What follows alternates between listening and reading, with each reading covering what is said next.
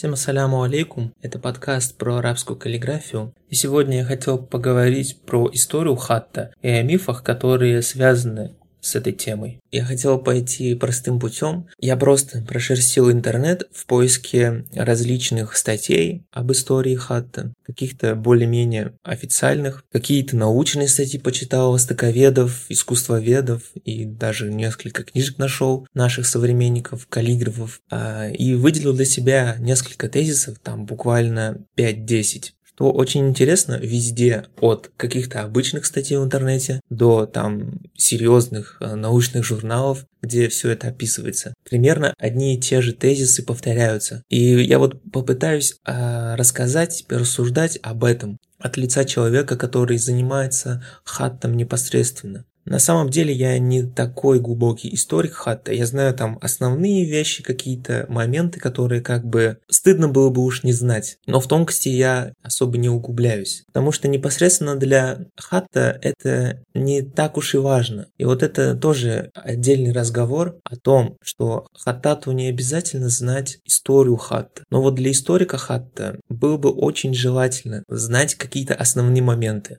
даже я бы сказал глубоко знать основные моменты, потому что выводы, которые делают востоковеды или искусствоведы о классической арабской каллиграфии, они зачастую вообще в корне противоречат самой сути как бы хатта. Ну там элементарно даже принципам написания.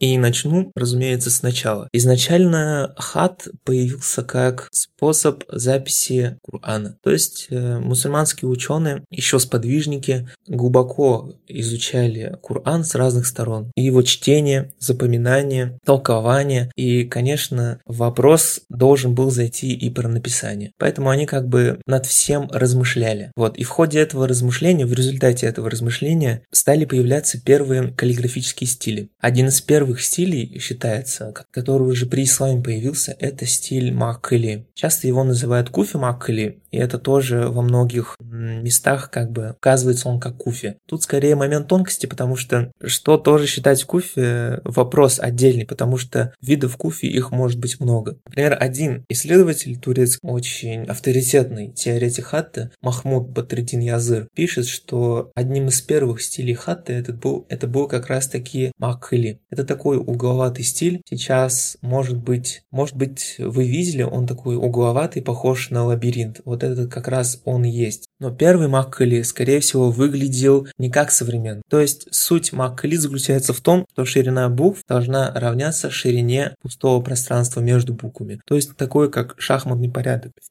В изначальном Магкыли, возможно, такой строгости не было, и он просто был как бы геометрический, такой квадратный, официальный, так скажем. Потом из этого стиля появился стиль Мансуб, так называемый, родоначальник Куфи. Принято считать, что этот стиль вывел или изобрел 4-й праведный халиф, сподвижник Али бин Абу Талиб, радиллаху анху.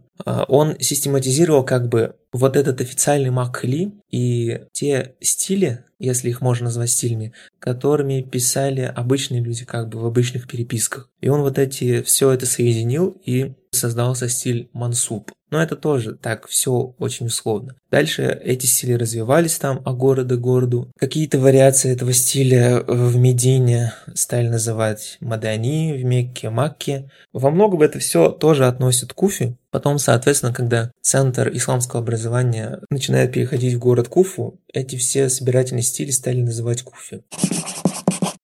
И тут тоже стоит сделать большую оговорку о том, что не было никакого единого, так скажем, стиля Куфи. Это было большое множество стилей. И варьировалось это все от самого хаттата, как бы того, кто пишет непосредственно, переписывает Коран. Начальных стилей Куфи может насчитываться там вообще сотни штук. 100, там 200, может быть. Все это, опять-таки говорю, зависело вот от самого человека, кто писал. Каждый как бы пытался проявить свою индивидуальность. Кто-то более способный как-то там с точки зрения математики пытался как-то это осмыслить, какие-то расчеты производить над буквами, как-то все систематизировать. Кто-то более старался делать экспрессивно как бы, чтобы вот показать там исламское мировоззрение через это. Вот что-то такое. Поэтому все зависело от манер самого хаттата. И этих стилей было так много. Было нечто единое, которое было заложено Али бин Абу Талибу, радиаллаху анху, в стиль мансуб. И вот это нечто единое, вложенное в хат, уже олицетворяло собой все те принципы, которые потом систематизирует Ибн Мукля. Тот самый человек-хаттат, который считается одним из тех, кто изобрел, так скажем, стиль сульс, насх и там, может быть, остальные. В Куфе уже, скорее всего, было вложено вот эти математические основы, правила золотого сечения, там, о котором все говорят и так далее, потому что по первым стилям Куфи их можно было увидеть. Из какого именно Куфи произошли последующие стили, тоже сложно сказать. Может быть, от официальных стилей оно вообще отличалось. Это было такое что-то между Куфи и Сульсом. Там что-то было такое. Хат, то есть, постепенно эволюционировал и просто в одной какой-то точке систематизировался отдельными людьми. Поэтому сложно сказать, что вот Ибн Мукля, так скажем, взял, сел, там, разработал что-то и придумал. Как бы с нуля. Это, конечно, не с нуля все было придумано, потому что там видны все эти основы, которые вообще в Куфе лежат, то есть в Сульсе видно. И вот после стиля Куфи очень часто в разных статьях, там, источниках приводят, что появился стиль насх. Это тоже очень интересная история, потому что здесь можно очень так хорошо оспорить эту позицию. Почему считается стиль насх, я думаю, то есть я мыслю их логикой, почему они пишут стиль насх. Потому что, как бы, хат, он был непосредственно связан с написанием Корана. Соответственно, сначала там на Куфе писали, и потом, значит, сразу перешли на насх. Но это немножко сомнений внушает, потому что все те правила насха, которые, как бы, сегодня мы можем видеть, которые перешли в шрифты и так далее, это все не совсем тот старый насх, который был выведен Ибн Мукли, если вообще был им выведен.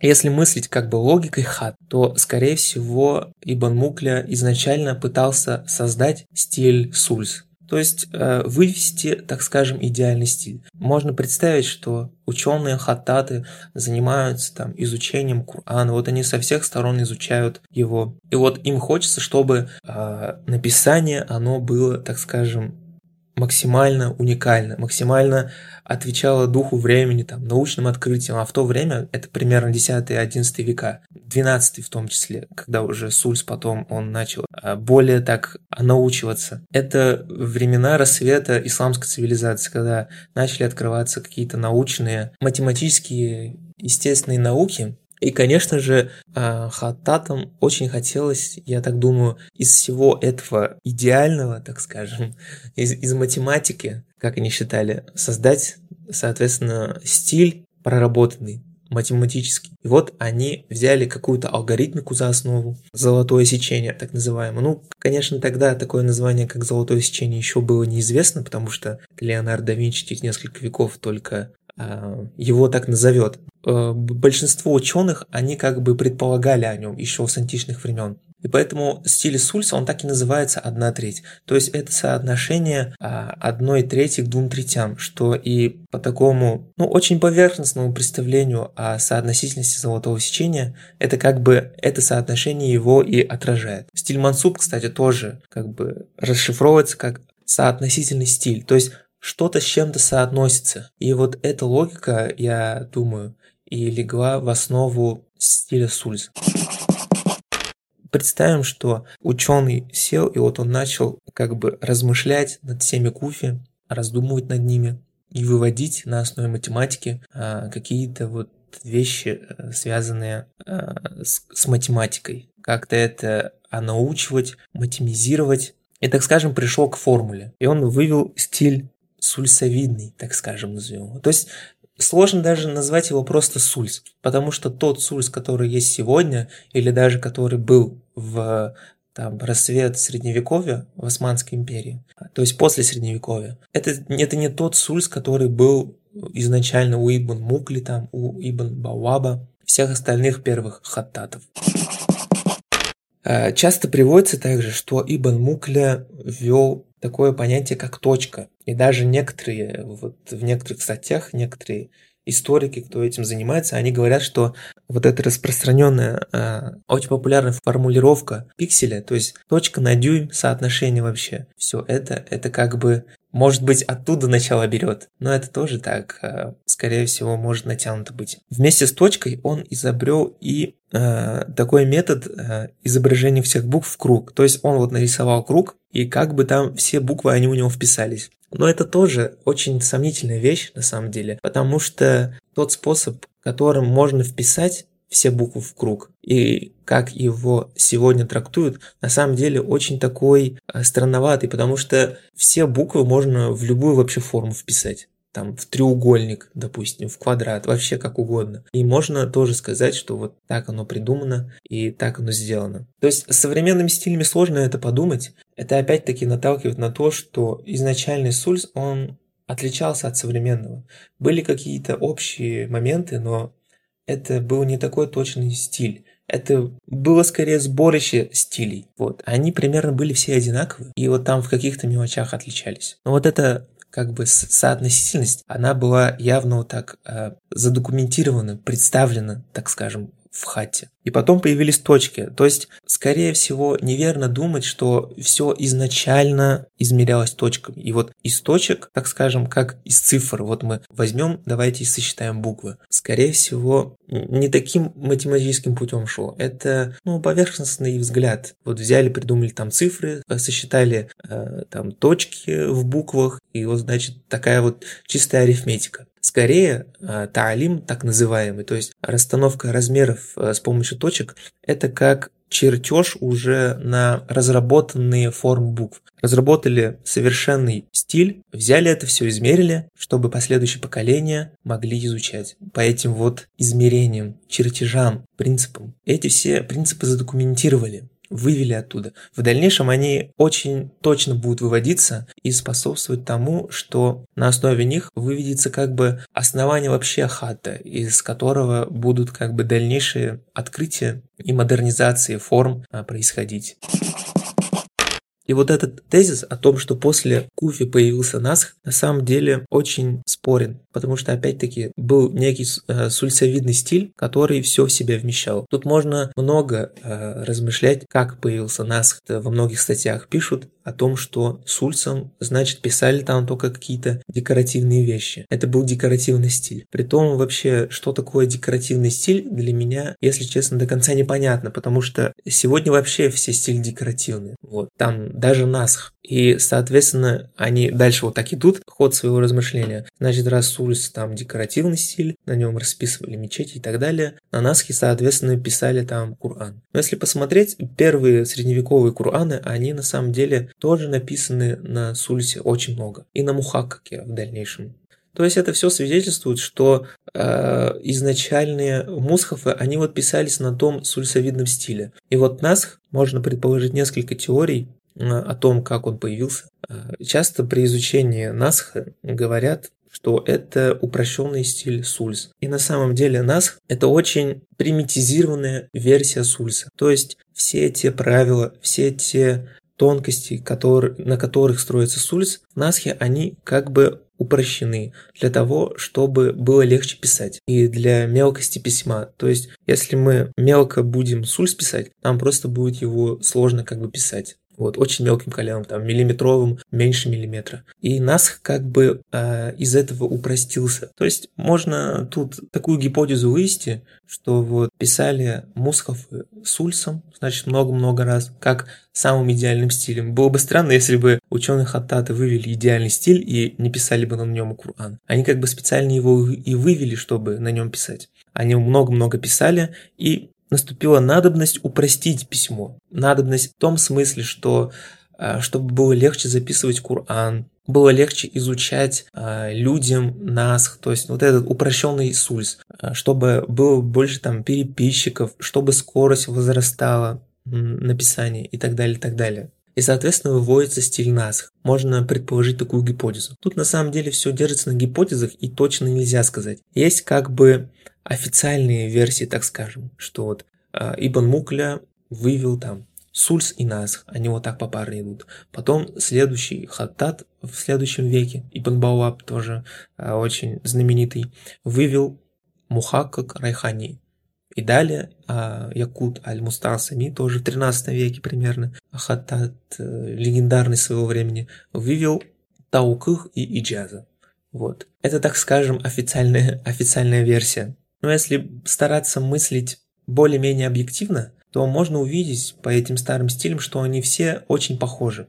Что Сульс, Насх, Мухаккак, Райхани, Таукыг и иджаза. Их классифицируют еще следующим образом. Сегодня тоже эта классификация проводится попарная. Сульс-Насх, то есть Сульс основной стиль, Насх это упрощенная его версия, Мухаккак и Райхани. Мухаккак это тот же Сульс, только с более большими пропорциями. Он как бы является таким основным, но на нем тоже писались Кураны раньше в Средневековье, а его упрощенная версия это, соответственно, стиль Райхани. Стиль Райхани, если так посмотреть, это как Сульс, совмещенный с Насхом, или Мухаккак, совмещенный с Насхом, то есть упрощенный Мухаккак, грубо говоря. И потом идет Таукыг и иджаза, то же самое логика здесь. Иджаза как бы упрощенный Таукыг. И они все вместе как бы идут. И даже вот появилось, тоже очень часто это приводится, даже вот в этих статьях я вычитал, появилось так называемое понятие как аклями-ситта, то есть 6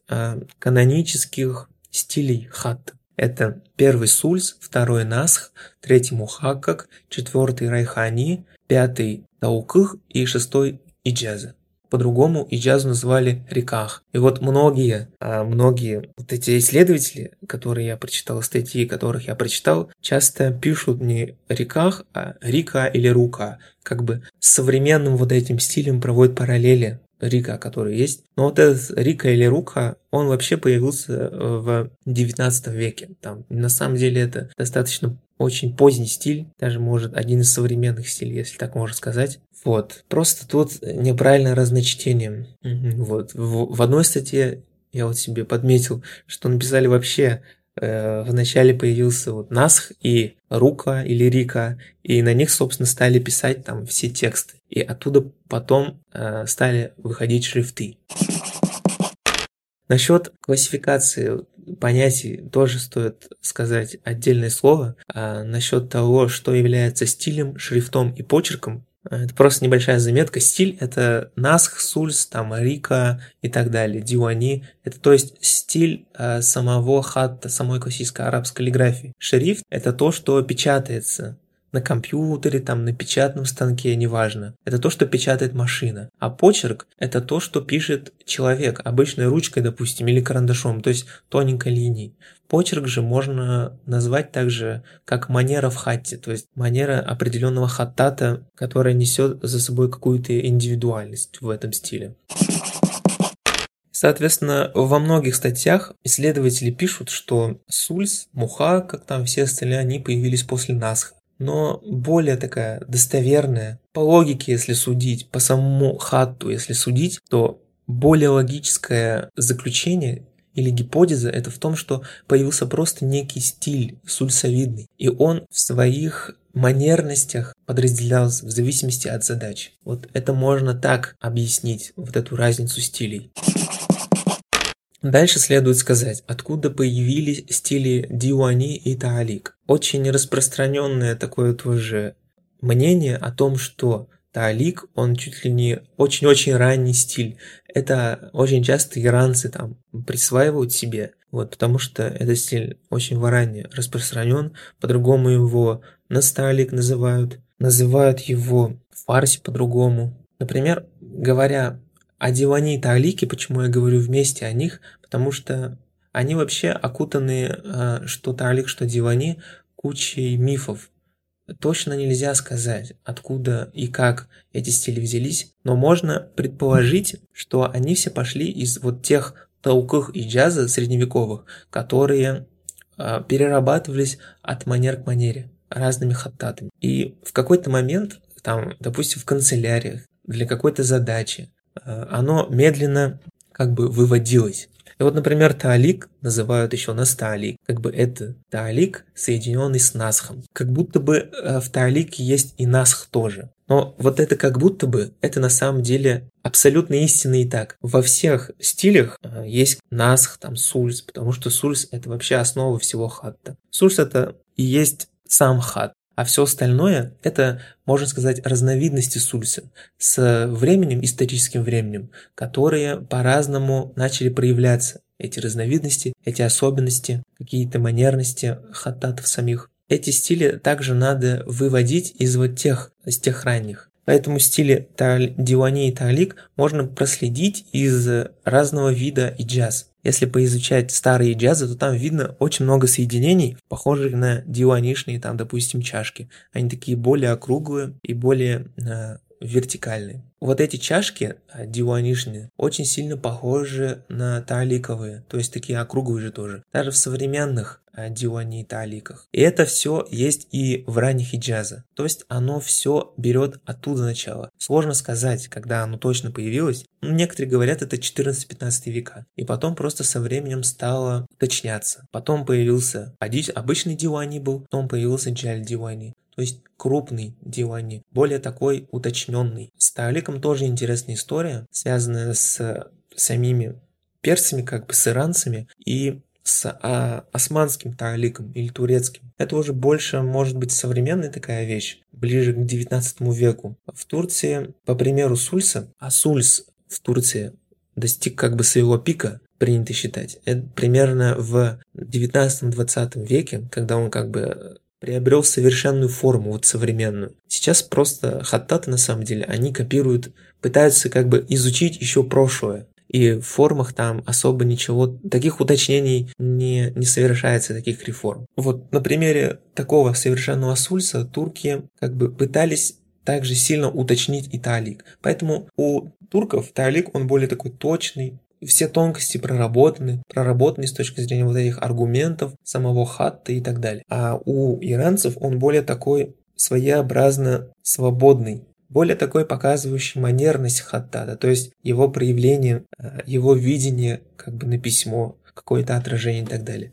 Более поэтический, так скажем, тогда как у турков более научный, такой серьезный подход. Сейчас эти школы там, может быть, в чем-то конфликтуют. Но это так, очень условно сказано. Суть остается все равно в том, что это все одно и то же. Даже вот турки, изучая таалик, как бы приводя его в такой вот законченный, в современный вид, это все проделали хаттаты, там такие как Ясари Заде, Кулсы, Язган, там, Хаттат Сами, Фенди. Все они как бы делали это также по примеру сульса. Возможно, оттуда, невозможно, а взяв оттуда какие-то вот эти принципы, правила хатта, алгоритмы, по которым все строится. Изучая, например, таалик, там, вы изучаете тот же сульс, допустим. Если вам попадется хороший устаз, он вам постоянно приводит примеры из других стилей, из сульса. Потому что как бы это все одно и то же, и сульс, он вот настолько глубоко продуман, настолько глубоко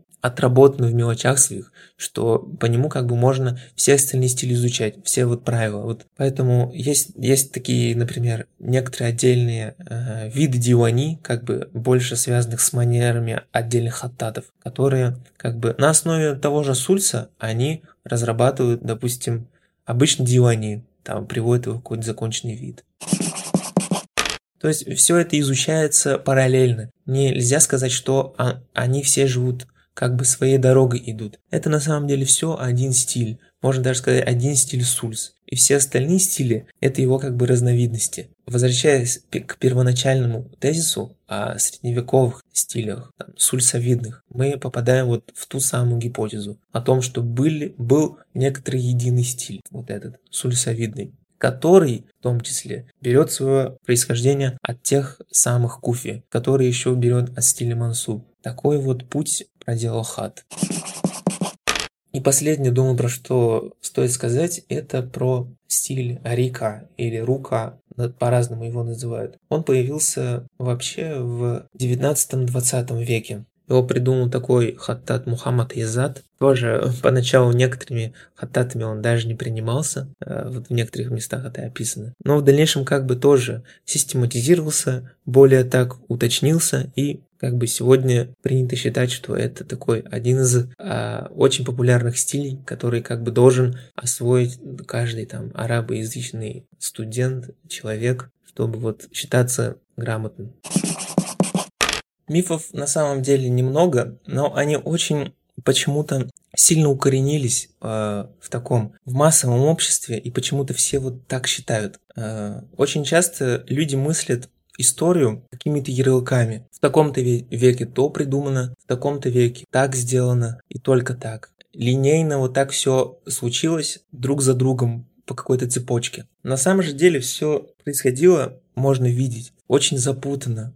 Очень все шло параллельно. Были какие-то основы и принципы, и из этого как бы и складывалась вообще исламская культура и вообще сам хат. И вот это очень важно в хатте. Изучать именно те основы, которые были заложены еще в стиль мансуб, в стиле куфи, вот это сульсавидный первый стиль, Ибн Мукли и так далее. Все это важно изучать. И сегодня, когда люди приходят изучать, они часто изучают на самом деле достаточно такие инструментальные стили. То есть они изучают вот эти ярлыки. Стиль сульс, допустим, там какие-то буквы, они вот вытянутые, там 1/3, 2/3, вот так начинают делить. Это все для первоначального обучения подходит. Но для серьезного восприятия хатта это довольно поверхностный подход, поверхностный взгляд. Потому что хатт куда сложнее.